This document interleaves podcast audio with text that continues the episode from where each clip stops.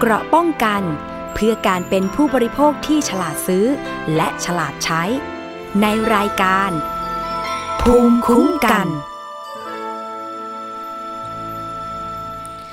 สวัสดีค่ะ คุณผู้ฟังคะต้อนรับเข้าสู่รายการภูมิคุ้มกันรายการเพื่อผู้บริโภคนะคะ อยู่กับดิฉันชนะทิพไพรพงศ์ค่ะ ทางไทย PBS Podcast แล้วก็รับฟังได้ทุกช่องทางไม่ว่าจะเป็นเว็บไซต์แอปพลิเคชันไทย PBS Podcast นะคะ หรือว่าจะเป็นฟังผ่านสถานีวิทยุที่กำลังเชื่อมโยงสัญญาณอยู่ในขณะนี้หลาย ๆ สถานีนะคะ ถ้าจะเอ่ยชื่อเนี่ยก็อาจจะค่อนข้างยาวสักนิดหนึ่ง เอาเป็นว่าขอบคุณเลยค่ะสำหรับทุกสถานีที่เชื่อมโยงสัญญาณอยู่ในขณะนี้นะคะ แล้วก็มีประเด็นที่อยากจะให้ทางรายการนำเสนอหรือว่ามีปัญหาเรื่องของการบริโภคในพื้นที่ สามารถที่จะส่งข้อมูลกันเข้ามาได้นะคะ ไปกดถูกใจที่ Facebook ของเราได้เลยค่ะ เป็นช่องทางสื่อสังคมออนไลน์ที่ติดต่อกัน ง่ายแล้วก็สะดวกมาก รวมถึง มีข่าวประชาสัมพันธ์ แล้วก็คลิปนะคะแล้วก็เรื่องราวที่น่าสนใจของรายการต่างๆ ไทย PBS Podcast หน้า Facebook เลยค่ะ เข้าไปที่ facebook.com ขีดนะคะ slash ไทย PBS Podcast หรือว่าจะเข้าไปพิมพ์เป็นภาษาไทยค้นหา สื่อเสียงไทย PBS หรือไทย PBS Podcast ก็ได้นะคะ อันนี้ก็จะนำเข้าไปสู่ลิงก์ต่างๆของเราด้วยนะคะ เอาเป็นว่าวันนี้ค่ะเรามาติดตามประเด็นที่หลายคนสนใจอยู่ในขณะนี้นะคะ เกี่ยวกับเรื่องของน้ำบาดาลโซดาอ่าหลังจากเป็นข่าวมาเกือบอาทิตย์แล้วนะคะว่า มีการไปเจาะน้ำบาดาล ซึ่งตอนแรกเนี่ย เพราะว่าไปเจาะเนี่ยก็คืออยากจะหาแหล่งน้ำเพื่อส่งให้กับประชาชนในพื้นที่ได้ใช้อุปโภคบริโภคกันนะคะ แต่ปรากฏว่าเหมือนแจ็คพอตอะค่ะคุณผู้ฟัง ปรากฏบ่อที่ไปเจาะเจออยู่สองบ่อที่ลักษณะของน้ำเนี่ยมันพุ่งขึ้นมาจากใต้ดินนะคะแล้วก็ลักษณะของน้ำจะเป็นเหมือนฟองๆสีขาวๆนะคะ แล้วพอมีคนไปดื่ม ปรากฏว่ารสของน้ำเนี่ยนะคะ มันเหมือนกับโซดา เพราะว่ามีความซ่า หวานเล็กน้อยตามที่ได้เสนอข่าวกันไปนะคะ ทีนี้ต้องรอการพิสูจน์นะคะว่า ในน้ำบาดาลโซดาเนี่ยมันมีสารหรือมีแร่อะไรบ้างนะคะ เรื่องนี้เป็นความรับผิดชอบของกรมทรัพยากรน้ำบาดาลค่ะ ซึ่งเมื่อวานนี้ 15 กุมภาพันธ์ 2564 เนี่ย ทางอธิบดีกรมทรัพยากรน้ำบาดาล นายศักดาวิเชียนศิลป์ก็มีการจัดแถลงข่าวเลยนะคะ เกี่ยวกับการค้นพบแหล่งน้ำบาดาลใหม่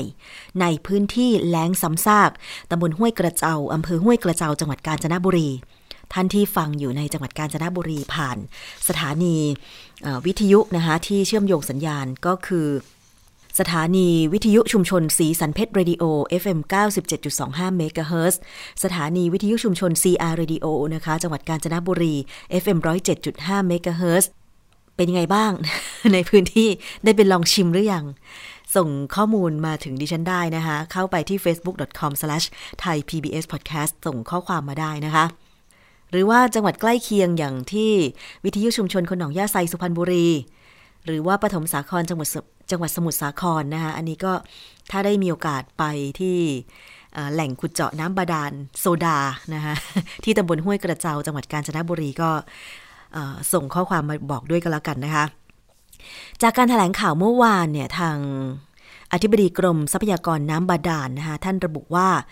น้ำพุโซดาที่พบครั้งแรกเนี่ย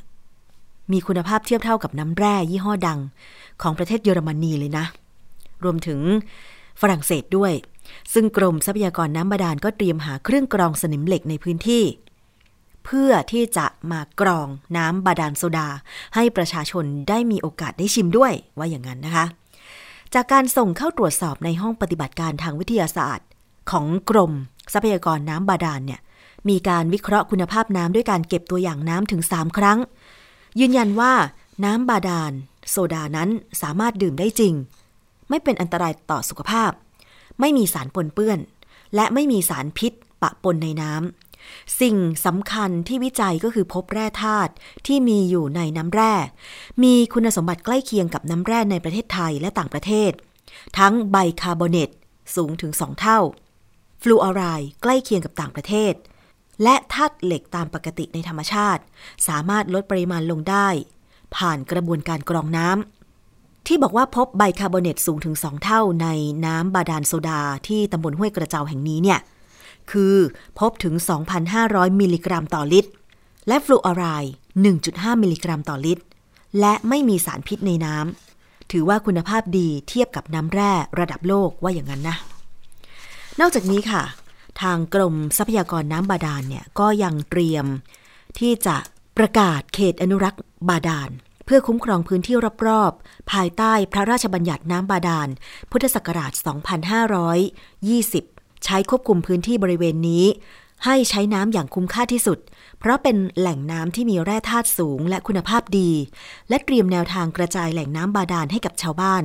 เนื่องจากเป็นพื้นที่เคยประสบปัญหาแล้ง และแก้ปัญหาการลักลอบขุดเจาะน้ำบาดาล ซึ่งหลังจากมีข่าวว่า พบน้ำพุบาดาล โซดา ก็ได้พูดคุยกับทางองค์การบริหารส่วนตำบลว่า ราคาที่ดินบริเวณพื้นที่ใกล้เคียง เริ่มมีราคาพุ่งเท่าตัวแล้ว อันนี้ก็เป็นผลพวงจากข่าวนะคะว่าเจอออน้ำบาดาลที่เป็นน้ำคุณภาพดีว่าอย่างนั้นเถอะนะคะ คืออันเนี้ยมันเป็นผลการตรวจวิเคราะห์ของกรมทรัพยากรน้ำบาดาลนะคะ คุณผู้ฟัง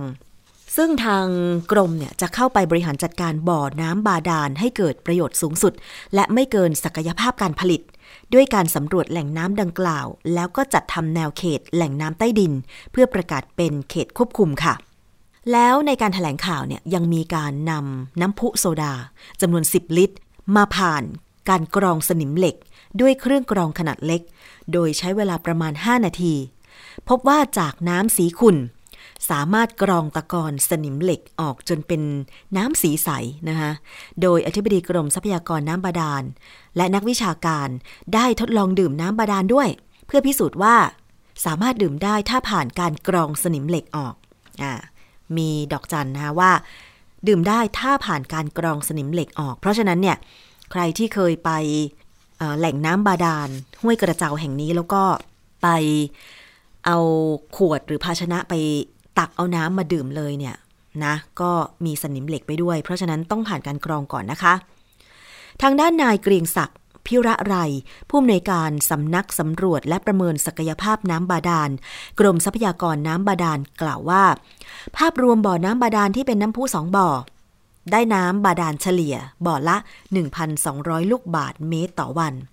นะคะซึ่งถ้าหากรวมน้ำบาดาลทั้ง 3 บ่อ จะได้น้ำทั้งปีกว่า 5 0 0แสนลูกบาทเมตร ซึ่งจากการทดสอบระดับน้ำช่วง 3 วัน พบว่าระดับน้ำคงที่ไม่ลดลง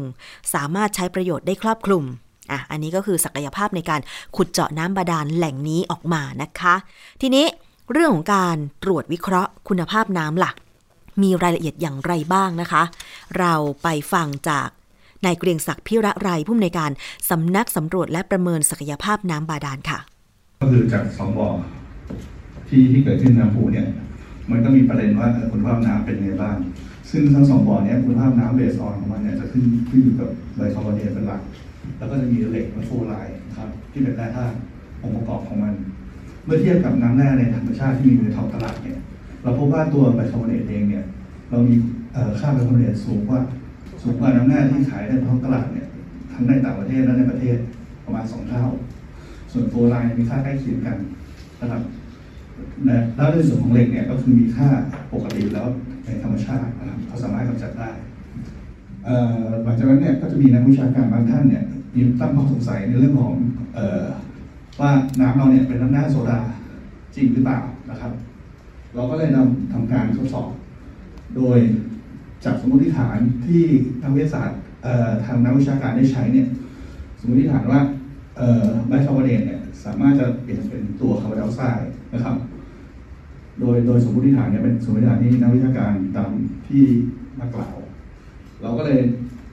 ดำน้ำเนี่ย มาตั้งทิ้ไว้นะครับ ถ้าสมมติฐานเป็นจริงเนี่ยค่าไบคาร์บอเนตเนี่ยมันต้องลดลง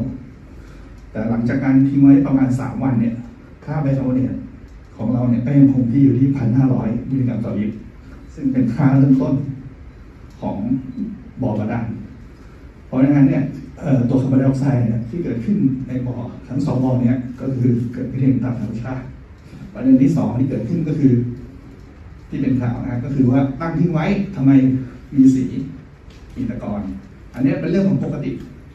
ในน้ำบาดาลเองเนี่ยตัว nature ของเขาเนี่ยจะมีเหล็กเป็นองค์ประกอบหลักบวกกับสภาวะของ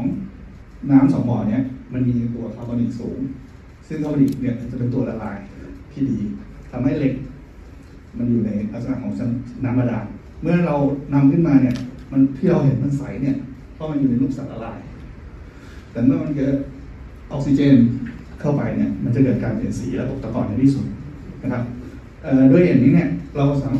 เราเลยมีการทดลองว่า เราสามารถจะนำเด็กออกได้ยังไงนะครับก็อยากจะมีการทดลองนำเด็กออกต่อไปแล้วก็เดี๋ยวเอาน้ำมาดื่มกันนะครับผม ค่ะนั่นคือเสียงของนายเกรียงศักดิ์พิระไรนะคะ ผู้อำนวยการสำนักสำรวจและประเมินศักยภาพน้ำบาดาล กรมทรัพยากรน้ำบาดาลนะคะ ได้พูดถึงผลวิเคราะห์น้ำบาดาลโซดา ที่ขุดเจอที่ตำบลห้วยกระเจ้าอำเภอห้วยกระเจ้าจังหวัดกาญจนบุรี แล้วก็สำหรับการขุดเจาะครั้งนี้เนี่ยก็จุดประสงค์คือ จะนำน้ำไปช่วยเหลือประชาชนในพื้นที่ ให้มีน้ำกินน้ำใช้และเพื่อทำการเกษตรตลอดทั้งปี โดยน้ำที่จะนำไปใช้เพาะปลูกพืชชนิดต่างๆ ต้องนำไปผ่านกระบวนการกรองก่อนเช่นกัน เพื่อดึงค่าสนิมเหล็กออกมา คุณผู้ฟังขณะจะใช้ทำการเกษตรก็ต้องกรองด้วยนะ เพราะฉะนั้นคือเหมือนจะเป็นข่าวดี แต่ว่าถ้าจะนำน้ำนั้นไปดื่ม ก็ต้องมีมาตรฐานนะคะ คุณผู้ฟัง มีการประกาศมาตรฐานอยู่แล้วค่ะสำหรับการกรองน้ำเพื่อการบริโภคอุปโภคนะคะ ซึ่งตรงนี้ก็คิดว่าสำหรับหน่วยราชการที่มีหน้าที่กำกับดูแล การผลิตน้ำให้เป็นไปตามคุณภาพมาตรฐาน คือไม่ว่าจะนำไปใช้ในการเกษตรนำไปซักผ้านำไปใช้ในครัวเรือน หรือนำไปดื่มไปอาบเนี่ยก็ต้องมีมาตรฐาน เพราะที่ฉันก็เห็นมากับตาตัวเองที่บ้านที่ลำพูนเนี่ยนะคะใช้ทั้งน้ำบาดาลก็คือขุดบ่อเอง ซึ่งเป็นบ่อที่คุณตาขุดมานานมาก คือดิฉันเกิดมาก็เห็นบ่อน้ำนี้เลยอะค่ะ เรียกว่าบ่อที่บ้านเนี่ยมีอายุมากกว่าดิฉันอีกนะคะ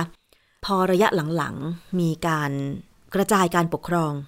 ส่วนท้องถิ่นก็คือกลายเป็นองค์การบริหารส่วนตำบล มีงบประมาณมาก็ได้มีการจัดทำระบบประปาหมู่บ้าน ซึ่งนำน้ำจากแหล่งธรรมชาติ แต่ละที่อาจจะไปเสาะหาแหล่งน้ำธรรมชาติไม่เหมือนกันนะคะ คือแหล่งที่มาของน้ำเนี่ยบางทีอาจจะเป็นน้ำภูเขา บางทีอาจจะเป็นน้ำแม่น้ำอะไรอย่างเงี้ยนะคะ แต่ว่าสำหรับที่บ้านดิฉันเนี่ยนำน้ำประปาภูเขา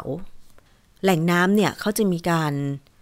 ไม่ไม่แน่ใจเหมือนกันว่าเป็นขุดแล้วก็เจอแหล่งน้ำหรือว่านำแหล่งน้ำที่เป็น แม่น้ำภูเขานะคะ แล้วก็นำมาผลิตน้ำประปา ซึ่งมันก็มีปัญหาค่ะคุณผู้ฟัง เมื่อใดก็ตามที่น้ำน้อยโดยเฉพาะหน้าแรงเนี่ย ช่วงหน้าหนาวต่อหน้าแรงเนี่ย น้ำน้อยแย่งกันใช้นะคะ การกรองเนี่ย ตอนที่น้ำเยอะๆ ดิฉันก็ไม่แน่ใจว่าน้ำมันใสหรือยังไงนะคะ จากแหล่งธรรมชาติมันใสกว่าเนี่ย พอกรองมันก็สะอาดกว่า แต่พอน้ำน้อยปุ๊บ หรือว่ามันขุ่นเนี่ย พอกรองมันก็ขุ่นตาม คือเหมือนกรองเอาเศษในน้ำเนี่ยนะคะ สิ่งที่ปนเปื้อนในน้ำเช่น โคลนดินหรืออะไรเนี่ย มันออกไปไม่หมด บางครั้งเนี่ยเวลากลับบ้านไปนะ ใช้น้ำประปาภูเขาเนี่ยซักผ้า จะสังเกตว่าน้ำในการล้างผ้าเนี่ย มันขุ่นๆอยู่ เทียบกับน้ำประปาที่เราใช้ในกรุงเทพไม่เหมือนกันเลยนะคะ แล้วลักษณะของความกระด้าง การนำไปใช้ละแม้แต่ล้างมือเนี่ยเรารู้เลยว่า อย่างน้ำบาดาลที่เราขุดเจาะเองเนี่ยมันจะมีค่าความเป็นด่างมั้งที่สูงใช่ไหมคะมันจะเหมือนใช้น้ำล้างล้างสบู่แล้วเหมือนล้างเท่าไหร่ก็ไม่เกลี้ยง มันจะลื่นๆใช่ไหมคะแต่ว่าพอเป็นน้ำบาดาล น้ำประปาหมู่บ้านเนี่ยมันล้างทีเดียวก็เกลี้ยงอะไรอย่างเงี้ยนะคะ คืออันเนี้ยมันจะต้องมีมาตรฐานของน้ำในการนำไปอุปโภคบริโภคนะคะ อย่างเช่น มีข้อมูลนะคะจากทางด้านของสำนักสุขาพิบาลอาหารและน้ำกรมอนามัย ที่เผยแพร่ทางเว็บไซต์นะคะ เท่าที่ดิฉันจะเจอข้อมูลตอนนี้เนี่ย ก็จะมีเรื่องของเกณฑ์มาตรฐานน้ำบริโภคประเทศไทย มีเกณฑ์คุณภาพน้ำประปาดื่มได้กรมอนามัย พุทธศักราช 2563สำหรับเกณฑ์นี้เนี่ยเป็นประกาศนะคะ เรื่องเกณฑ์คุณภาพน้ำประปาดื่มได้กรมอนามัยพุทธศักราช 2563 ก็มีการประกาศตามข้อต่างๆ โดยเฉพาะข้อ 4 การกำหนดคุณภาพน้ำประปาเพื่อรับรองเป็นน้ำประปาดื่มได้ โดยต้องมีคุณภาพไม่ด้อยกว่าเกณฑ์กำหนดดังต่อไปนี้ คุณสมบัติทางกายภาพ ต้องดูเรื่องของความขุ่น ต้องมีค่าไม่เกิน 5 NTU อันนี้เป็นหน่วยวัดเขานะคะ สีปรากฏต้องมีค่าไม่เกิน 15 แพลตินัมโคบอลความเป็นกรดด่างหรือ pH ต้องมีค่าอยู่ระหว่าง 6.5 ถึง 8.5 คุณภาพน้ำทางเคมีทั่วไป เขาตรวจอะไรบ้างหนึ่งก็คือของแข็งละลายน้ำทั้งหมด ต้องมีค่าไม่เกิน 500 มิลลิกรัมต่อลิตร ความกระด้างต้องมีค่าไม่เกิน 300 มิลลิกรัมต่อลิตร ซัลเฟต อันนี้เป็นแร่ธาตุในน้ำนะ ต้องมีค่าไม่เกิน 250 มิลลิกรัมต่อลิตร คลอไรด์ต้องมีค่าไม่เกิน 250 มิลลิกรัมต่อลิตร ไนเตรตต้องมีค่าไม่เกิน 50 มิลลิกรัมต่อลิตร ไนไตรท์ต้องมีค่าไม่เกิน 3 มิลลิกรัมต่อลิตร ฟลูออไรด์ต้องมีค่าไม่เกิน 0.7 มิลลิกรัมต่อลิตร คุณภาพน้ำทางโลหะหนักทั่วไป ต้องมีเหล็กหรือ iron เนี่ย มีค่าไม่เกิน 0.3 มิลลิกรัมต่อลิตร แมงกานีสต้องมีค่าไม่เกิน 0.3 มิลลิกรัมต่อลิตร ทองแดงต้องมีค่าไม่เกิน 1 มิลลิกรัมต่อลิตร สังกะสีต้องมีค่าไม่เกิน 3 มิลลิกรัมต่อลิตรนะคะ คุณภาพน้ำทางโลหะหนักที่เป็นพิษ ตะกั่วต้องมีค่าไม่เกิน 0.01 มิลลิกรัมต่อลิตร โครเมียมรวมต้องมีค่าไม่เกิน 0.05 มิลลิกรัมต่อลิตร แคดเมียมต้องมีค่าไม่เกิน 0.003 มิลลิกรัมต่อลิตร สารหนูต้องมีค่าไม่เกิน 0.01 มิลลิกรัมต่อลิตรปรอทต้องมีค่าไม่เกิน 0.001 มิลลิกรัมต่อลิตรนะคะ คุณภาพน้ำทางแบคทีเรียค่ะ ต้องมีค่าโคลิฟอร์ม หรือต้องพบโคลิฟอร์มแบคทีเรีย ต้องตรวจพบ ต้องตรวจไม่พบนะคะ ต้องตรวจไม่พบต่อ 100 มิลลิลิตร หรือต้องมีค่าน้อยกว่า 1.1 mpn ต่อ 100 มิลลิลิตรนะคะ อันนี้เป็นหน่วยวัดนะ คืออันเนี้ยที่ให้ข้อมูลแบบนี้ก็เพราะว่าเป็นข้อมูลของทางกรมอนามัย เป็นมาตรฐานน้ำประปาดื่มได้ เทียบเท่ากับน้ำบาดาลเช่นเดียวกันนะคะ คุณผู้ฟัง อันนี้ดิฉันคิดว่าเป็นแบบนั้น เพราะว่าถ้าเราจะดื่มน้ำเนี่ย ไม่ว่าจะเป็นน้ำบาดาล ขุดบ่อเอง หรือ รับน้ำประปามาจากการประปาส่วนภูมิภาค การประปานครหลวง ถ้าจะเอามาดื่ม หมายถึงดื่มนะ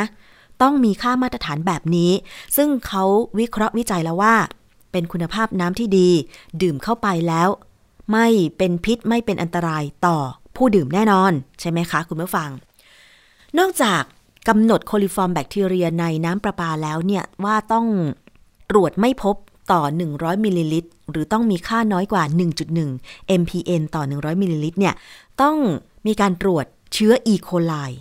ต้องมีค่าน้อยกว่า 1.1 mpn ต่อ 100มิลลิลิตรด้วย การตรวจวิเคราะห์การเก็บและก็รักษาตัวอย่างคุณภาพน้ำประปา ต้องเป็นไปตามมาตรฐานที่การประปาที่กรมอนามัยกำหนดนะคะ คุณผู้ฟัง อันนี้ก็คือประกาศเกี่ยวกับ เรื่องของคุณภาพน้ำประปาดื่มได้ ซึ่งอันนี้ถือเป็นข้อมูลเพื่อบางทีนะ คุณอาจจะไปสังเกต ไปสังเกตที่บ้านของคุณก็ได้ มีลักษณะน้ำใสหรือขุ่นหรืออะไรยังไงนะคะ มีรสชาติปลาแลมปลาแลมหรือไม่อะไรอย่างเงี้ยหรือถ้าคุณจะไปซื้อน้ำดื่มเพื่อการบริโภค จะได้เอาไว้ใช้สังเกตนะคะ ไปหาข้อมูลกันได้ที่ในเว็บไซต์ของสำนักสุขาพิบาลอาหารและน้ำกรมอนามัยนะคะ อันนี้นำมาฝากกัน คุณผู้ฟังที่ฟังอยู่ในต่างจังหวัดก็เช่นกันนะคะ ยังไงลองพิจารณา ข้อมูลตรงนี้ด้วยก็จะดีไม่น้อยค่ะ เราจะได้รู้ว่า น้ำที่เราดื่มได้ควรจะมีคุณภาพเป็นประมาณไหนนะคะซึ่งทางกรมอนามัยเองก่อนหน้านี้ก็ออกมาเตือน กรณีที่คนจะนำน้ำจาก การขุดเจาะน้ำบาดาลที่ห้วยกระเจากาญจนบุรีไปดื่มเนี่ยนะคะเขามีการเตือนสำหรับผู้ป่วยที่อาจจะเจ็บป่วยเป็นบางโรคที่ว่า ถ้าดื่มน้ำบาดาลหรือน้ำแร่ที่มีแร่ธาตุสูงเกินไปเนี่ยอาจจะกระทบกับสภาพร่างกายได้นะคะ อาจจะได้รับสารที่เป็นแร่ธาตุมากเกินไปนะคะ อันนี้เราก็ต้องฟังไว้นะคุณผู้ฟังคือไม่ใช่ว่า พอผลการวิเคราะห์บอกว่าเป็นน้ำประปาดื่มได้ แต่เราต้องรู้ว่าน้ำประปาน้ำบาดาลที่เราจะดื่มนั้นเนี่ยมันมีแร่อะไรที่สูงเกินไป จนส่งผลกระทบกับเราหรือเปล่า โดยเฉพาะอย่างเช่น เมื่อสักครู่ที่ให้ข้อมูลไปอะค่ะ เกี่ยวกับเรื่องของฟลูออไรด์นะ ที่ว่าถ้าเป็นคุณภาพน้ำดื่มได้เนี่ยต้องมีการกำหนดเรื่องของฟลูออไรด์เนี่ยต้องมีค่าไม่เกิน 0.7 มิลลิกรัมต่อลิตร แต่ว่าที่ข้อมูลของกรมทรัพยากรน้ำบาดาล ตรวจวิเคราะห์ น้ำพุโซดาที่ห้วยกระเจ้าเนี่ยที่ให้ข้อมูลก่อนหน้านี้บอกว่ามีฟลูออไรด์ 1.5 มิลลิกรัมต่อลิตร ก็แสดงว่ามีฟลูออไรด์สูงเกินกว่าค่าที่กรมอนามัยกำหนดให้มีได้ในน้ำประปา เพราะว่ากำหนดต้องไม่เกิน 0.7 มิลลิกรัมต่อลิตร แต่เนี่ยน้ำบาดาลที่ห้วยกระเจ้าตอนนี้นะ มีฟลูออไรด์สูง 1.5 มิลลิกรัมต่อลิตรนะคะ แล้วนี่ยังไม่รวมว่าจะต้องกรองสนิมเหล็กออกอีก เพราะฉะนั้นอย่าพิ่งไปดีใจว่าเราพบแหล่งน้ำที่ดีมีคุณภาพนะคะ อันนี้มันต้องผ่านกระบวนการนำไปกรองนำไปทำความสะอาดก่อนที่จะนำไปใช้นำไปอุปโภคบริโภคนะคะ ซึ่งคำเตือนของกรมอนามัยเนี่ย เขาเตือนผู้ป่วยที่มีอาการบวมน้ำ ผู้ป่วยโรคไต ผู้ที่ทำงาน ผู้ที่มีการทำงานของหัวใจไม่ดี ผู้ป่วยความดันโลหิตสูง ผู้ที่มีการหลั่งกรดในกระเพาะอาหารปริมาณมาก และผู้ป่วยที่มีโรคระบบทางเดินหายใจที่มีภาวะหลอดลมหดเกร็ง ไม่ควรดื่มน้ำแร่จากน้ำบาดาลค่ะคุณผู้ฟังนายแพทย์สุวรรณชัย วัฒนายิ่งเจริญชัย อธิบดีกรมอนามัยนะคะ ระบุว่าผู้ป่วยที่มีอาการบวมน้ำ ผู้ป่วยโรคไต ผู้ที่มีการทำงานของหัวใจไม่ดี ผู้ป่วยความดันโลหิตสูง ผู้ที่มีการหลั่งกรดในกระเพาะอาหารปริมาณมาก และผู้ที่มีโรคระบบทางเดินหายใจ มีภาวะหลอดลมหดเกร็ง ไม่ควรดื่มน้ำแร่แต่คนปกติสามารถดื่มน้ำแร่ได้ โดยน้ำแร่ไบคาร์บอเนต จะช่วยกระตุ้นการเคลื่อนของอาหารจากกระเพาะไปยังลำไส้เล็กให้เร็วขึ้น กระตุ้นการหลั่งฮอร์โมนในกระเพาะอาหาร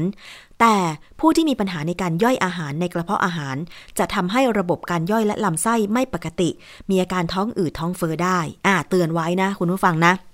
ก็ถ้าเป็นการรับข้อมูลเนี่ยดิฉันก็คิดว่ารับข้อมูลหลาย ๆ ด้านก็จะดีนะ อันนี้คุณหมอเข้ามาเตือนก็ต้องฟังกันไว้ก่อนสำหรับผู้ที่ป่วยเป็นโรคกระเพาะอาหาร การย่อยผิดปกตินะคะ ไม่ควรจะดื่มน้ำแร่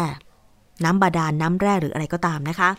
ส่วนน้ำแร่ชนิดซัลเฟตไบคาร์บอเนตมีคุณประโยชน์ในการรักษาโรคเบาหวาน โดยจะช่วยลดอาการกระหายน้ำระดับน้ำตาล และก็ช่วยลดความต้องการของอินซูลิน ถึงแม้ว่าน้ำบาดาลดังกล่าวนะคะ จะเป็นไปตามเกณฑ์คุณภาพน้ำบาดาลเพื่อการบริโภค แต่ควรเพิ่มระบบฆ่าเชื้อโรคก่อนแจกจ่ายให้กับประชาชนด้วย เนื่องจากอาจมีการปนเปื้อนของเชื้อโรคในระหว่างการเก็บกัก หรือในระบบการจ่ายน้ำก่อนถึงครัวเรือนประชาชนค่ะคุณผู้ฟัง โรคนิ่วเกิดจากการรวมตัวของผลึกของเกลือแร่หรือหินปูนจนเป็นก้อนนิ่ว เนื่องจากความเข้มข้นของเกลือแร่ในปัสสาวะสูง เช่น ดื่มน้ำน้อยกว่าปกติ หรือกินอาหารบางประเภทที่มีเกลือแร่ขับออกมาทางน้ำปัสสาวะมาก ซึ่งการดื่มน้ำแร่ไม่ได้ทำให้เกิดนิ่วนะ แต่ว่ามันต้องมีปัจจัยหลาย ๆ อย่าง ในการที่จะทำให้เศษอะไรในน้ำเนี่ยมันตกตะกอนกลายเป็นนิ่ว เดี๋ยวติดตามเรื่องนี้นะคะ มีความเกี่ยวเนื่องกับเรื่องของโรคนิ่วนิดหน่อย เกี่ยวกับสิ่งที่อาจารย์แก้วจะมาพูดในช่วงคิดก่อนเชื่อ มันเกี่ยวเรื่องของการกิน ผลิตภัณฑ์เสริมอาหารชนิดโปรตีน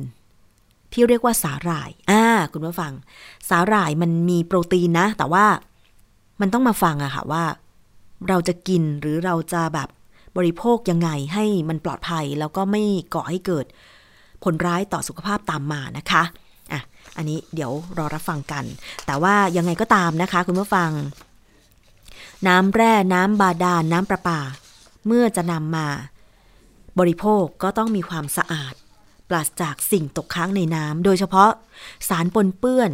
ไม่ว่าจะเป็นการชะล้างสารเคมีกำจัดศัตรูพืช จากไรนา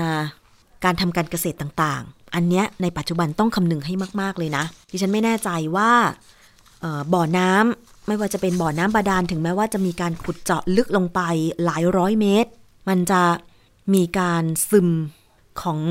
สารเคมีกำจัดศัตรูพืช ไปด้วยหรือเปล่ามันซึมได้ขนาดไหน อันนี้คิดว่าหน่วยงานที่เกี่ยวข้องเนี่ยก็ต้องดูแลมาตรฐานตรงนี้ด้วย แต่ว่าสำหรับน้ำบาดาลที่ห้วยกระเจ้าเนี่ยทางอธิบดี กรมทรัพยากรน้ำบาดาลก็บอกว่าไม่พบการปนเปื้อนของสารพิษนะ แต่ว่าต้องนำมากรองสนิมเหล็กออกก่อนนะคะ เอาละค่ะ อีกเรื่องหนึ่งเรามาดูกันที่เรื่องของหมูหมักบ้างดีกว่า หมูหมักนี่หลายคนเวลาไปกินหมูกระทะจะชอบ ตักมาเยอะๆ จะเป็นวัตถุดิบแรกๆเลยที่เราจะไปตักมาใช่ไหมหมูหมัก ซึ่งตอนนี้เนี่ยดิฉันสังเกตเห็นว่า มีร้านขายวัตถุดิบ ประเภท จิ้มจุ่ม หรือหมูกระทะเนี่ยเยอะขึ้น คือเราไม่ต้องไปกินที่ร้าน เพียงแต่แค่เราไปซื้อวัตถุดิบที่ร้านเอามากินที่บ้านก็ได้ เพราะว่าลดขั้นตอนการหมักหมู ลดขั้นตอนการเตรียมวัตถุดิบ อย่างถ้าเราซื้อแบบผักซื้อหมูมาจากตลาดเนี่ย เราก็ต้องนำไปล้างเองใช่ไหม แล้วก็ต้องไปเอาเครื่องปรุงมาหมักซอสซีอิ๊วน้ำปลาเกลืออะไรก็ว่าไป เอามาหมักแล้วก็ใช้เวลาหมักด้วย แต่ตอนนี้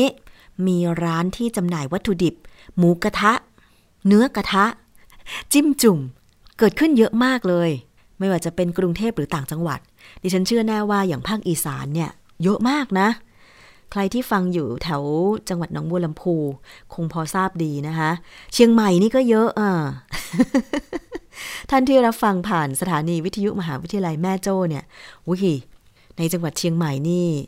เรียกได้ว่า ก่อนที่จะมีสถานการณ์การระบาดของโควิด -19 นะ ชาวเหนือหรือในพื้นที่ แม้แต่แม่แจ่มอะม่อนแจ่มใช่ไหมอุ้ยมีร้านที่เป็นหมูกระทะอะสามารถสั่งไปกินหน้าที่พักได้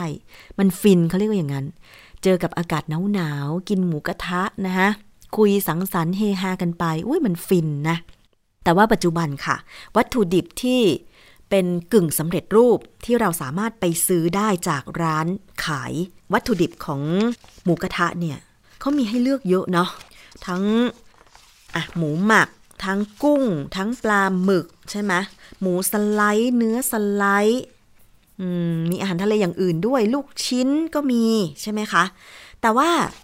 ล่าสุดค่ะทางนิตยสารฉลาดซื้อได้เผยแพร่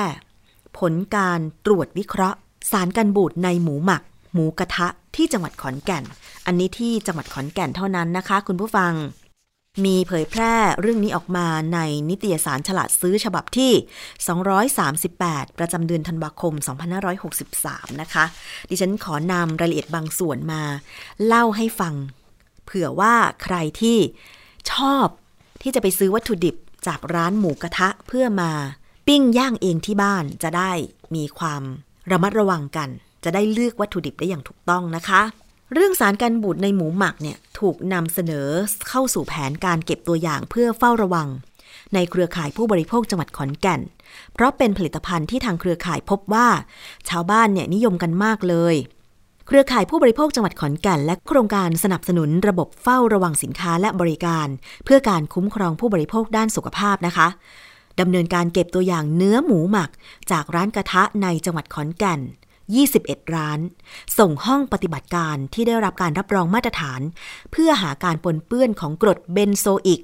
และสารบอแรกซ์โดยเก็บตัวอย่างปลายเดือนตุลาคมถึงต้นเดือนพฤศจิกายน 2563อะความสำคัญทำไมจะต้องไปตรวจพิสูจน์เรื่องของกรดเบนโซอิก กรดเบนโซอิกเป็นวัตถุกันเสีย ก็เรียกง่ายๆว่าสารกันบูดนั่นแหละ แต่ว่าสารกันบูดมันมีแบ่งเป็น 2 ตัวนะ เบนโซอิก แล้วก็มีบอแรกอันนี้เป็นบอแรกที่ใส่เข้าไปก็เพื่อทำให้เนื้อเนี่ยไม่เน่าเนาะคือให้เนื้อมันคงความสดคงความเป็นสีแดง กรดเบนโซอิกเป็นสารเคมีที่ใช้เป็นสารกันบูดเพื่อยืดอายุการเก็บรักษาอาหาร ช่วยป้องกันการเน่าเสียของอาหารจากจุลินทรีย์ 3 ชนิด ได้แก่แบคทีเรีย ยีสต์และเชื้อรา กรดเบนโซอิกนั้นมีความเป็นพิษปานกลาง หากร่างกายได้รับสารกันบูดในปริมาณน้อย จะสามารถขับออกทางปัสสาวะได้ค่ะ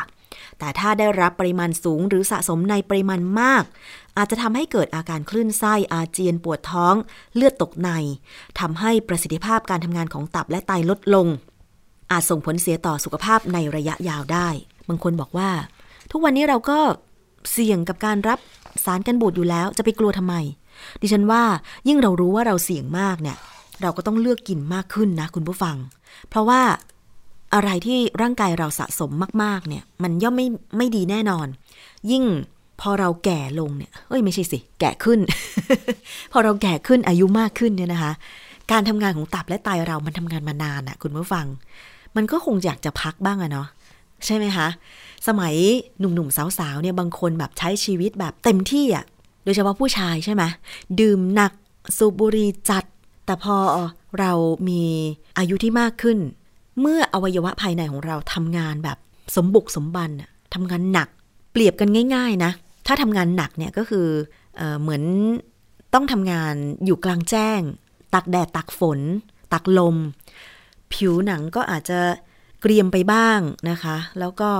มีเหงื่อชุ่มเรียกว่าเหนื่อยอะนะคะ เทียบกับอีกอาชีพหนึ่งที่อาจจะนั่งตากแอร์อยู่ในห้อง เป็นผู้บริหารอะไรอย่างเงี้ย เทียบกันว่าอันนั้นคือตับไตอวัยวะทำงานไม่หนักอย่างเงี้ย ใครจะเสื่อมโทรมมากกว่ากัน เพราะฉะนั้นเราใช้ชีวิตมันหนักนะคะก็ควรที่จะต้องเลือกกินอาหารให้มากขึ้น เพื่อที่ว่าไม่ใช่ว่าจะอยู่ยงคงกระพันนะ แต่หมายความว่าเราจะอยู่และแก่แบบที่ไม่มีโรครุมเรา อะ เอาอย่างนี้แล้วกัน เราจะอยู่และแก่ แบบที่ไม่มีโรครุมเราก่อนที่เราจะเสียชีวิต เพราะทุกคนต้องเสียชีวิตอยู่แล้ว ทุกคนต้องตายอยู่แล้ว หลีกหนีไม่พ้นเป็นกฎแห่งกรรม เป็นเกิดแก่เจ็บตายเป็นเรื่องธรรมดา แต่ว่าในระหว่างที่เรามีชีวิตอยู่เนี่ย เราจะอยู่ยังไงเพื่อที่ว่าก่อนตายเราไม่ทรมานใช่ไหมอย่างคนเป็นโรคเรื้อรังดิฉันเห็นก็น่าเห็นใจนะ บางคนคือมันเป็นกรรมพันธุ์น่ะ อย่างเช่น โรคมะเร็ง โรคเบาหวาน เบาหวานไม่น่าจะใช่ ช่ด้วยเหมือนกัน คือเบาหวานประเภทที่สองที่ว่าเกิดจากอาหารการกินและกรรมพันธุ์เนี่ยมีเหมือนกัน แต่ว่าถ้าเรารู้ว่าบรรพบุรุษของเราป่วยเป็นโรคนั้นโรคนี้ แล้วมันส่งต่อทางกรรมพันธุ์ ส่งต่อทางยีนเนี่ย เราก็ยิ่งต้องระมัดระวังตัวเองใช่ไหมคะ อย่างเรื่องของสารกันบูดเนี่ยรับน้อยที่สุดเป็นดี เพราะว่าถ้าเราไปดูเครื่องปรุงอาหาร ที่เราไปซื้อตามตลาดหรือซูเปอร์มาร์เก็ตเนี่ย เราจะรู้เลยว่ามันมี แม้แต่ในเส้นขนมจีนอะที่เราเคยนำเสนอไป ที่ทางนิตยสารฉลาดซื้อไปสุ่มสำรวจมา ก็ยังมีสารกันบูดเลยอะนะคะเพราะฉะนั้นเนี่ยถ้าเรายิ่งกินขนมจีนเข้าไปที่มีสารกันบูดเกินปริมาณที่ทางออยกำหนด แล้วยิ่งไปกินหมูหมักที่มีสารกันบูดเยอะๆอีกเนี่ยโอ้โหมันรับหลาย ๆ ทางมันก็ไม่ดีใช่ไหมคะ คุณผู้ฟัง เขามีการสุ่มสำรวจ 21 ร้านไปซื้อหมูหมักมา เพื่อส่งห้องแลบ หรือห้องปฏิบัติการทางวิทยาศาสตร์ ที่ได้รับการรับรองมาตรฐานเนี่ยตรวจพิสูจน์ดูนะคะ ดิฉันขอบอกเป็นผลสรุปแล้วกัน ผลการทดสอบร้อยละ 85.7 พบสารกันบูดกรดเบนโซอิก หรือพบ 18 จาก 21 ตัวอย่าง มีเพียง 3 ตัวอย่างหรือร้อยละ 14 เท่านั้นที่ไม่พบการปนเปื้อนของกรดเบนโซอิก การตรวจพบวัตถุกันเสียกลุ่มเบนโซเอต แบ่งเป็นสาร 2 ชนิดค่ะ ก็คือเบนโซอิก INS 210 และโซเดียมเบนโซเอต INS 211 ถึงร้อยละ 86 ของกลุ่มตัวอย่างหมูหมักนั้น มีได้ 2 เหตุผลคือ 1. เกิดจากการใช้เครื่องปรุงรสที่มี เช่น ซีอิ๊วขาว ซอสปรุงรส ซอสหอยนางรม อ่า อันนี้มากับเครื่องปรุงคือไม่ได้ตั้งใจใส่ กรดเบนโซอิกลงไปนะ ซึ่งเป็นผลิตภัณฑ์ที่อนุญาตให้มีการ ใช้เป็นสารกันเสียเพื่อควบคุมคุณภาพ กรณีนี้จะพบวัตถุกันเสียในปริมาณไม่มาก และแม้ว่า จะหมักเนื้อหมูรับประทานเองที่บ้าน ก็อาจจะพบการปนเปื้อนได้เช่นกัน อะอันนี้คือมันมากับเครื่องปรุง เพราะว่าเขามีการอนุญาตให้ใช้กรดเบนโซอิก ในพวกเครื่องปรุง เช่นซีอิ๊วขาว ซอสปรุงรสซอสหอยนางรมอยู่แล้ว แต่ว่าต้องไม่เกินมาตรฐานที่ออยกำหนดนะคะ แต่ อีกกรณีหนึ่งค่ะที่พบกรดเบนโซอิกก็คือ เกิดจากการจงใจผสมวัตถุกันเสียลงไปในการหมักของผู้ขาย เพื่อต้องการควบคุมไม่ให้หมูเน่าเสีย ก่อนที่จะขายหมด หรือมีสภาพไม่สวยงาม เช่น ตั้งวางช่วงเช้าอาจจะเป็นสีชมพูสีแดงอยู่ พอช่วงบ่ายปุ๊บ ไม่ได้เข้าตู้เย็นไม่ได้เข้าห้องเย็น อาจจะมีสีเขียวคล้ำซึ่งการปนเปื้อนกรดเบนโซอิก ซึ่งจะมีการพบการปนเปื้อนของเบนโซอิกในปริมาณสูงมากกว่า 100 มิลลิกรัมต่อ 1 กิโลกรัมนะคะ ส่วนการทดสอบสารบอแรกไม่พบในทุกตัวอย่างนะคะ อันนี้เป็นการเก็บตัวอย่างหมูหมักจากร้านหมูกระทะในจังหวัดขอนแก่น 21 ตัวอย่างนะดิฉันไม่ขอลงรายละเอียดเกี่ยวกับร้านที่เขาไปเก็บตัวอย่างก็แล้วกัน ถ้าสนใจก็เข้าไปในเว็บไซต์ของมูลนิธิเพื่อผู้บริโภค หรือเว็บไซต์ นิตยสารฉลาดซื้อนะคะ เขาจะมีการให้สมัคร เป็นสมาชิกออนไลน์ สามารถที่จะเข้าไปดาวน์โหลด ผลการตรวจวิเคราะห์วิจัย สินค้าอาหารหรือว่าสินค้าทั่วไปได้นะคะ อันนี้ก็จะละเอียดมากขึ้น เพื่อเป็นข้อมูลตัดสินใจในการบริโภคนะคะ คุณผู้ฟัง เอาละค่ะ นี่คือทั้งหมดของรายการ ภูมิคุ้มกันรายการเพื่อผู้บริโภคสำหรับในช่วงแรกนี้นะคะ เรายังมีอีกช่วงหนึ่งคิดก่อนเชื่อกับดรแก้วกังสดานนภัย นักพิษวิทยาค่ะ วันนี้อย่างที่บอกไปว่าเรามาติดตามเรื่องของ ผลิตภัณฑ์เสริมอาหารโปรตีน ที่มีขายกันทางอินเทอร์เน็ตหรือโทรทัศน์เนี่ยนะคะ ว่าเราจะกินดีไหมไปติดตามค่ะ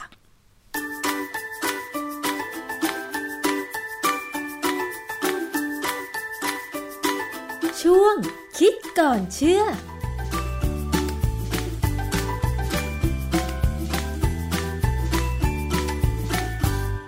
พบกันในช่วงคิดก่อนเชื่อกับดรแก้วกังสดานนภัย นักพิษวิทยากับดิฉันชนะทิพไพรพงษ์เช่นเคยนะคะ เราจะนำเรื่องราวรอบตัวมาพูดคุยกันจากงานวิจัย ที่อาจารย์แก้วไปค้นคว้า เป็นงานวิจัยที่ตีพิมพ์แล้วมาอธิบายกัน ให้เข้าใจได้ง่าย ๆนะคะ วันนี้พูดถึงเรื่องผลิตภัณฑ์เสริมอาหาร ที่หลายคนอาจจะเคยได้ยินได้ฟังโฆษณาก็คือผลิตภัณฑ์เสริมอาหารโปรตีนนะคะ เคยได้ยินผลิตภัณฑ์ เสริมอาหารที่เขาบอกว่าทำมาจากสาหร่าย จะทำให้คุณได้รับโปรตีน เสริมสร้างความแข็งแรงให้กับร่างกายหรือเปล่านะคะ หลายคนเนี่ยอาจจะเคยลองกินมาแล้ว แต่ว่าหลายคนกำลังช่างใจอยู่นะคะว่า เอ๊จะลองดีไม่ดี เพราะว่า สาหร่ายที่เป็นอาหารนะคะ ไม่ว่าจะนำเข้าจากประเทศญี่ปุ่นหรือประเทศจีน หรือแม้แต่สาหร่ายในประเทศไทยตอนนี้ก็มีผลิตกันเป็นสแน็คหรือขนมขบเคี้ยวเนี่ยนะคะ มันก็อร่อยดีอยู่แล้ว แล้วมันมีประโยชน์เหมือนกับผลิตภัณฑ์อาหารเสริมที่เขาโฆษณาหรือเปล่า เรื่องนี้เป็นยังไงต้องไปถามอาจารย์แก้วค่ะ อาจารย์คะ เรื่องของสาหร่ายมันเป็นแหล่งโปรตีนของเราจริงหรือเปล่าคะอาจารย์ สาหร่ายเนี่ยนะมันเป็นแหล่งอาหารที่เป็นความหวัง ของมนุษยชาติเหมือนกันในสมัยก่อนนะ เมื่อประมาณปี 2500 เขาหวังว่าสาหร่ายเนี่ยจะมาเป็นตัวแทนของอาหารราคาถูกที่จะให้โปรตีนได้นะฮะคือสาหร่ายหลาย ๆ อย่างเนี่ยที่เขาศึกษาเนี่ยมาจากแอฟริกา เพราะว่าคนแอฟริกาเนี่ยเขากินสาหร่ายอยู่ค่ะเป็นประจำอยู่นะฮะแต่เขากินแล้วเดี๋ยวเขาก็ไม่ได้แข็งแรงอะไรหรอกเขาก็เป็นโรคนู่นโรคนี่อยู่พอสมควรนะฮะแต่คราวนี้ก่อนอื่นเนี่ย เวลาเราพูดถึงสาหร่ายเนี่ย มันมีอยู่สองกลุ่มนะที่เราเห็นเห็นอยู่ คือสาหร่ายทะเลที่เราใช้ทำข้าวปั้น หรือทำพวกอาหารญี่ปุ่นอะไรเนี่ยนะฮะค่ะหรืออาหารเกาหลีเนี่ย เวลาเราดูหนังเกาหลีเนี่ยจะเห็นเขาชอบซดซุปสาหร่ายใช่ซึ่งดูแล้วผมไม่รู้สึกอะไร เพราะว่าผมเหม็นแต่ดิฉันชอบมากเลยค่ะ โดยเฉพาะซุปสาหร่ายอย่างอาหารญี่ปุ่น แต่ว่าอาหารเกาหลีไม่ค่อยได้กินอาจารย์ ก็ประเภทเดียวกันนั่นแหละ เหม็นข้าวพอๆกันอะ แต่ว่าจริงๆแล้วเนี่ยถ้าเป็นสาหร่ายในอาหารของไทยก็จะใส่ในแกงจืดนะอาจารย์ ก็ได้นะฮะมันก็ไม่มีปัญหาอะไรเพียงแต่ว่าคนละประเภท สาหร่ายของญี่ปุ่นเกาหลีหรือจีนเนี่ยนะมันเป็นสาหร่ายต้นใหญ่อ๋อใบมันใหญ่มากนะฮะจากพื้นถึงถึงผิวน้ำเนี่ยสิบเมตรยี่สิบเมตรยังมีเลยอืค่ะเพราะฉะนั้นลักษณะของเซลล์เขาจะเป็นเซลล์ใหญ่ๆ นะเซลล์ใหญ่ ๆ ซึ่งมีโปรตีนอยู่ในนั้นนะฮะแต่ว่ามันมีสาหร่ายอีกประเภทหนึ่งอีกกลุ่มหนึ่งนะฮะอีกกลุ่มหนึ่งเป็นสาหร่ายเซลล์เดียว ซึ่งอาจจะเป็นเซลล์เดียวๆเลยลอยอยู่ในน้ำหรือเป็นเซลล์เดียวๆแต่ติดกันต่อกันเป็นสายยาว สาหร่ายที่เป็นเซลล์เดียวๆเลยเนี่ยมีบ้านเราก็มีขายนะนำเข้ามาเขาเรียกว่าคลอเรลลามันเป็นเซลล์เดียว แต่ว่าผนังเซลล์มันหนามาก ปกติกินเข้าไปแล้วเนี่ย เราย่อยไม่ได้ เพราะฉะนั้นอืมเวลาเขาจะขายเนี่ยเขาจะเอาเซลล์เอาสาหร่ายพวกเนี้ยทำให้แห้งก่อนแล้วทุบให้มันแตกค่ะพอแตกแล้วอัดเม็ดใหม่ อัดเป็นเม็ดเนี่ยกินเข้าไปมันก็มันก็จะได้โปรตีนที่อยู่ในนั้นแหละนะฮะอ๋อส่วนอีกแบบหนึ่งซึ่งเป็นเซลล์เดี่ยวต่อกันเป็นสายยาวๆเนี่ย ก็คือสาหร่ายสไปรูลินาอ๋อนะอันนี้เป็นเซลล์เดียวยาวเขาก็อัดเป็นเม็ดเหมือนกันอันนี้สาหร่ายประเภทหลังเนี่ยเป็นสาหร่ายที่ให้โปรตีนสูงกว่าประเภทแรก หมายถึงว่าสาหร่ายสไปรูลินาเนี่ยเหรอคะอาจารย์เออทั้งคลอเรลลากับสไปรูลินาเนี่ย จะให้โปรตีนสูงกว่าพวกสาหร่ายที่เอามาห่ออาหารอืมสาค่ะสาหร่ายญี่ปุ่นนะเพราะพวกนั้นเขาจะให้ไฟเบอร์สูงให้ใยอาหารสูงกว่านะฮะตอนนี้ประเด็นที่เป็นปัญหาก็คือว่าสาหร่ายที่เป็นพวกเซลล์เดียวเนี่ย ความที่มันเป็นเซลล์เดียวแล้วเซลล์เล็ก ข้างในก็มีโปรตีนมีวิตามินอะไรนะ แต่ว่าเขาเป็นเซลล์เล็ก ๆ เนี่ย เรานึกภาพนะฮะว่า ถ้าสมมติว่าเราดูปริมาณเป็นหนึ่งลูกบาศก์เซนติเมตร สาหร่ายที่เอามาทำข้าวปั้นเอามาทำซุปเนี่ยหนึ่งลูกบาศก์เซนติเมตรเนี่ยจะมีจำนวนเซลล์น้อยกว่า สาหร่ายเซลล์เดียวอืมใช่ไหมฮะค่ะเพราะเซลล์เขาใหญ่ค่ะนะฮะซึ่งการที่อาหารอะไรก็ตาม มีเซลล์เยอะๆ ความหมายคือว่ามันจะต้องมี DNA เยอะอ๋อมันมันแต่ละเซลล์ก็จะมี DNA ใช่ไหมค่ะ DNA เนี่ยเวลาเราพูดเนี่ยเราพูดถึงคำว่ากรดนิวคลีอิก ซึ่งเป็นองค์ประกอบของ DNA ซึ่งความจริงไม่ใช่เฉพาะสาหร่ายนะ เครื่องในสัตว์ค่ะก็เหมือนกันสค่ะมมติว่าเรากินเรากินอาหารโปรตีนจากสัตว์เนี่ยนะถ้าเรากินเนื้อสัตว์เนื้อสัตว์เนี่ยกล้ามเนื้อเนี่ยจะเป็นเซลล์ใหญ่มากค่ะเซลล์ใหญ่แล้วก็มีโปรตีนอยู่ยาวอยู่เยอะนะฮะแต่ถ้าเรากินตับในหนึ่งลูกบาศก์เซนติเมตรเนี่ย ตับจะมีจำนวนเซลล์เยอะมากค่ะ เพราะมันเป็นเซลล์เล็กๆเรียงกันเต็มไปหมด แต่ว่าถ้าเป็นกล้ามเนื้อเนี่ยจำนวนเซลล์จะน้อยอืมดังนั้นเนี่ยเขาถึงแนะนำว่าอย่ากินเครื่องในสัตว์มากนักค่ะเพราะว่าเครื่องในสัตว์เนี่ยมันเป็นเซลล์เล็กๆเต็มไปหมดอ๋อถ้าเป็นกล้ามเนื้อเนี่ยมันก็จะเป็นเซลล์ใหญ่ค่ะ หมายความว่าถ้าเป็นเซลล์ขนาดเล็กถ้าเทียบกับพื้นที่สี่เหลี่ยม เช่น เซลล์ใหญ่ เซลล์ใหญ่ขนาด 1 นิ้วคือ 1 นิ้ว เซลล์เล็ก 1 เซนคูณ1เซนสมมุตินะคะ มองภาพให้เห็นชัด 2 เซลล์เนี้ย ขนาดเล็ก มันก็จะได้สารอาหารกรดนิวเคลีอิกนี่จำนวนมาก ถ้าเรากินในปริมาณที่เท่ากันใช่ไหมอาจารย์ๆเอาให้ง่ายกว่านั้น เราตัดกล้ามเนื้อมาเลย เนื้อที่เป็นกล้ามเนื้อเนื้อสันเนี่ยนะค่ะหนึ่งกรัม กับตัดตับมาหนึ่งกรัม ค่ะ ตับหนึ่งกรัมเนี่ยจะมีกรดนิวคลีอิก เยอะมากอืมในขณะที่กล้ามเนื้อหนึ่งกรัมมีน้อยกว่า เพราะว่าจำนวนเซลล์เพราะตับกล้ามัมนเนื้อเซลมันล์น้เล็อกยกว่าอืมเซลล์เล็กค่ะและมันอัดแน่นอยู่ในนั้นนะฮะอ๋อเพราะฉะนั้นเป็นที่ทราบกันว่าถ้าเรากินอาหารที่มีกรดนิวคลีอิกสูง โอกาสที่จะเสี่ยงเป็นโรคเกาต์จะสูงอ๋อนะฮะเหตุผลมันมีเหตุผลอธิบาย เดี๋ยวจะอธิบายทีทีหลังนะฮะคราวนี้ผมก็ไปเจอบทความในเว็บไซต์หนึ่งชื่อ www.rawlivingspirulina.com ชื่อเว็บไซต์ก็บอกอยู่แล้วว่าเขาก็ขายสาหร่ายสไปรูเลน่านะเขาก็มีบทความหนึ่งชื่อว่า Does Spirulina Affect Kidney Stone ความหมายคือว่าสไปรูเลน่าเนี่ยมีผลกับการเกิดนิ่วในไตไหมอ่าซึ่งเป็นเรื่องที่ความจริงเป็นเรื่องที่ที่สนใจกันมานานนะว่า กินอาหารที่มีเซลล์เยอะๆเนี่ยมันจะทำให้เกิดนิ่วเยอะไหมนะฮะเขาก็อ้างข้อมูลจาก NIH ความจริง ข้อมูลที่เขาอ้างเนี่ยมันหมายถึงเขาไปอ้างถึง PubMed PubMed นี่เป็นเว็บไซต์ของห้องสมุดของระบบรัฐสภาอเมริกัน ซึ่งเป็นเป็นเว็บไซต์ที่เกี่ยวกับความรู้ทางวิชาการเยอะมากนะฮะเป็นเว็บไซต์ที่เป็นที่อะไรเป็นที่พึ่งของนักวิจัยเลยละนะค่ะฮะเออก็มีเขาก็อ้างถึงบทความอยู่สามบทความ บทความหนึ่งเนี่ยตัวชื่อมันเนี่ยก็พูดถึงว่าสไปรูลินาเนี่ยเกี่ยวข้องกับกระบวนการที่ ออกซาเลตทำให้เกิดนิ่วในหนูขาวไหม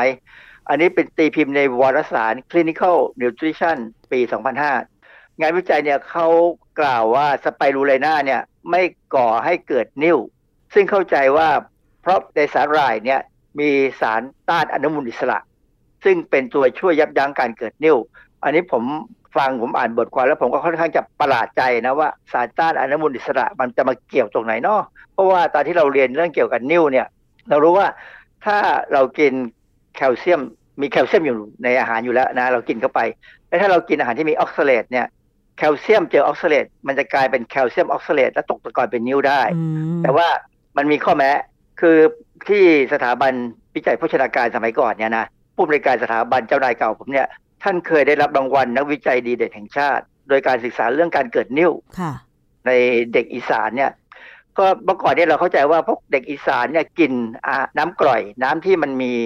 ตะออกกอซานเลตสูง มีตะกอนสูงเนี่ยทำให้เกิดนิ่ว ปรากฏว่าในความเป็นจริงแล้วเนี่ยงานวิจัยของอาจารย์ผมเนี่ยบอกว่า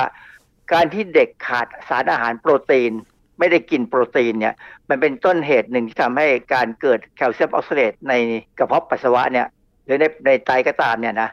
มันเกิดง่ายขึ้นและสูงขึ้นนะอ๋อเพราะฉะนั้น ถ้าเด็กได้รับการกินอาหารที่มีโปรตีน กินอาหารโปรตีนก็แสดงว่าต้องมีเซลล์ใช่ไหมฮะพอมีเซลล์มันก็จะต้องมีกรดนิวคลีอิกนี่แหละแต่ว่าในกรดนิวคลีอิกเนี่ยมันก็จะมีสารตัวหนึ่งมีธาตุตัวหนึ่งคือกลุ่มฟอสเฟตแล้วจะฟอสเฟตเนี่ยมันเป็นตัวที่ป้องกันการเกิดแคลเซียมออกซาเลตได้อ๋อเอ่อในงานวิจัยเนี่ยอาจารย์เขาก็ไปเก็บตัวอย่างปัสสาวะของเด็กซึ่งมันขุ่นๆเนี่ยนะมันขุ่นแล้วก็มาดูที่ว่าในปัสสาวะขุ่นๆเนี่ยมีผลึกของแคลเซียมออกซาเลตไหม ปรากฏว่ามี จากนั้นเนี่ยอาจารย์เขาก็เอาน้ำผสมฟอสเฟตความจริงก็วิธีง่าย ๆ ก็คือเอาน้ำอัดลมสีดำนี่แหละ ซึ่งมันมีฟอสเฟตอยู่แล้ว ให้เด็กกิน รุ่งขึ้นเช้าเนี่ยปัสสาวะใสเลย ไม่มีไม่มีตะกอนแสดงว่าอะไรแสดงว่าการขาดฟอสเฟตซึ่งหมายถึงการขาดอาหารโปรตีนเนี่ย เป็นตัวกระตุ้นให้เกิดนิ่วกระเพาะปัสสาวะในไตที่กระตาบเนี่ยนะ พอกลับมาที่บทความของเขาเนี่ยของที่เขาตีพิมพ์ในวารสาร Clinical Nutrition เนี่ยเขาลองเอาหนูเนี่ยให้มันกินสาหร่ายสไปรูลิน่ากลุ่มหนึ่งกินสาหร่ายสไปรูลิน่ากลุ่มที่สองกินสาหร่ายสไปรูลิน่ากับเอทิลีนไกลคอลไอ้เจ้าเอทิลีนไกลคอลเนี่ยมันเป็นสารเคมีตัวหนึ่งที่เมื่อเข้าไปในร่างกายของสิ่งมีชีวิตชั้นสูงแล้วเนี่ยจะถูกเปลี่ยนไปเป็นออกซาเลตได้ เพราะนั้นเขาก็พบว่าหนูที่กินสไปรูลิน่าเนี่ยไม่มีนิ่ว นะไม่มีนิ่วในไต แต่ถ้ากินสไปรูลินากับเอทิลีนไกลคอลเนี่ยจะเกิดนิ่วได้เป็นเจ็ดเท่าของกลุ่มที่ควบคุม กลุ่มควบคุมนี่คือไม่กินไม่กินอะไร ไม่กินอะไรที่เป็นอันตราย แต่ว่าแล้วก็อีกอย่างหนึ่งก็คือว่าหนูที่กินสไปรูลินากับเอทิลีนไกลคอลเนี่ยเกิดมีนิ่วมากขึ้นเป็นสี่เท่าของกลุ่มที่กินเฉพาะเอทิลีนไกลคอลแสดงว่าอะไร แสดงว่าสาหร่ายตัวเนี้ย มันไปช่วยกระบวนการเกิดนิ่วตัวมันไม่ก่อนิ่วนะ แต่ไปช่วยกระบวนการเกิดนิ่วถ้าเราอยู่ในสภาวะที่กินอะไรก็ตามที่จะเกิดนิ่วได้ ค่ะสภาวะอะไรง่าย ๆ ก็คือว่า เช่นเรากินถ้าเรากินใบชะพลูกินใบชะพลูค่ะใบชะพลูเนี่ยออกซาเลตสูงมากหรือว่าบางคนเนี่ยที่เป็นมะเร็งเนี่ยเขาก็มีการแนะนำว่าให้ไปกินหญ้าปักกิ่งหญ้าปักกิ่งเนี่ยผมเคยเอามาบดน้ำนะบดเอาน้ำออกมาเนี่ยปั๊บเนี่ยเราจะเห็นตะกอนออกซาเลตตกเป็นผลึกขาวเลย เยอะมาก เพราะฉะนั้น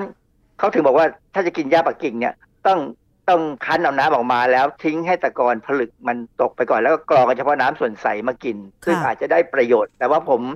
ผมไม่กล้ายืนยันนะว่าได้ผลสักแค่ไหนนะ แต่มีชมรมที่เขาทำเรื่องพวกนี้แล้วเขาก็เผยแพร่ผลงานอยู่พอสมควรนะฮะเพราะนั้นบทความเนี่ยเป็นการทำเรื่องว่าสาหร่ายสไปรูลินาเนี่ยไม่ก่อนิ่วแต่มันจะเป็นตัวเหมือนกับเป็นโปรโมเตอร์เนี่ยช่วยทำให้เกิดนิ่วได้ ถ้ากินอาหารมีออกซาเลตนะฮะบทความที่สองเนี่ย เขาศึกษาถึงผลของสารตัวหนึ่งชื่อ C-phycocyanin เจ้า C-phycocyanin เนี่ยเป็นสารที่อยู่ในสาหร่ายสไปรูลิน่านะเป็นสารที่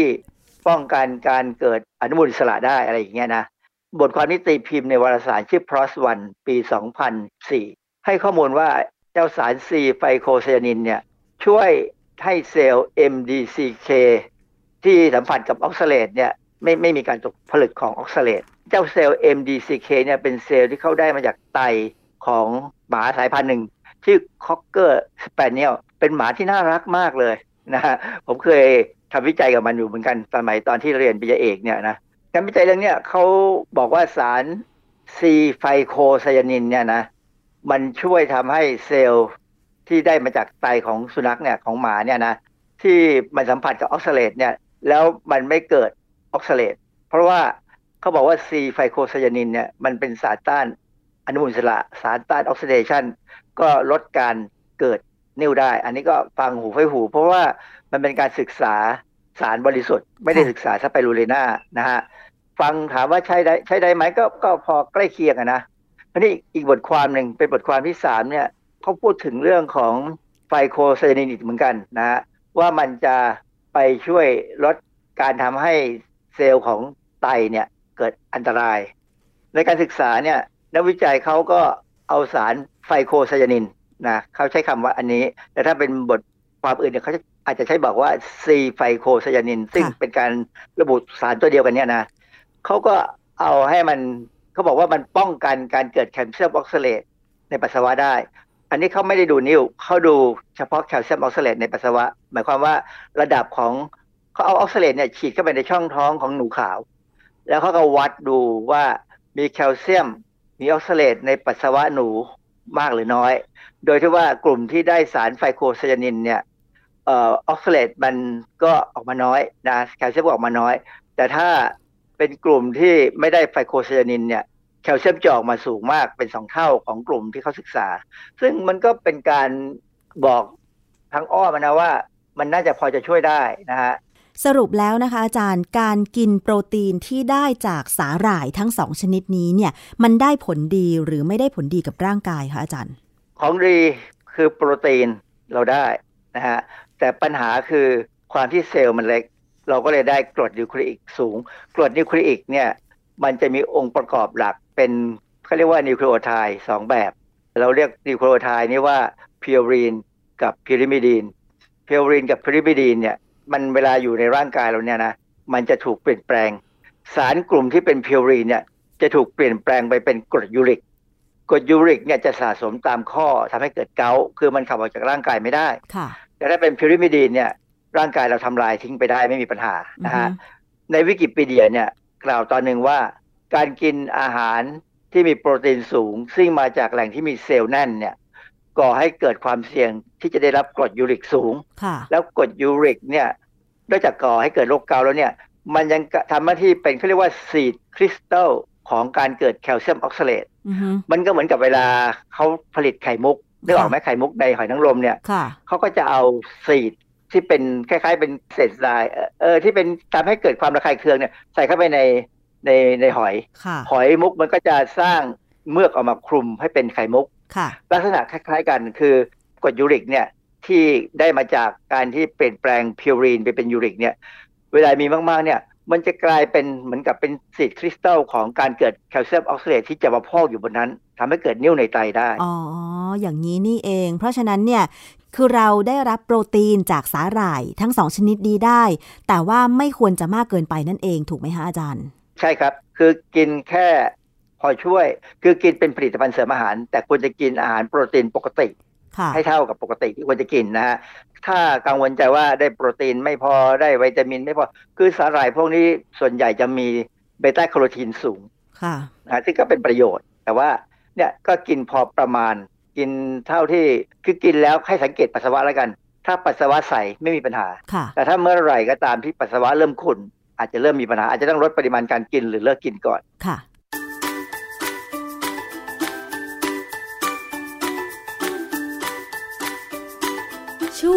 คิดก่อนเชื่อ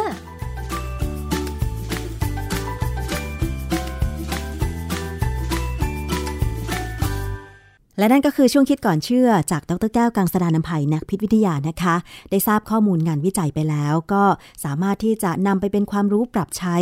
กับเรื่องของอาหารการกินได้ค่ะ วันนี้ขอบคุณสำหรับการติดตามรับฟังกับรายการภูมิคุ้มกัน รายการเพื่อผู้บริโภคนะคะ ดิฉันชนะทิพไพรพงศ์ต้องลาไปก่อน สวัสดีค่ะ ติดตามรายการได้ที่ www.thaipbspodcast.com แอปพลิเคชัน Thai PBS Podcast หรือฟังผ่านแอปพลิเคชัน Podcast ของ iOS Google Podcast Android Podbean SoundCloud และ Spotify ติดตามความเคลื่อนไหวของรายการและแสดงความคิดเห็น โดยกดถูกใจที่ facebook.com/thaipbspodcast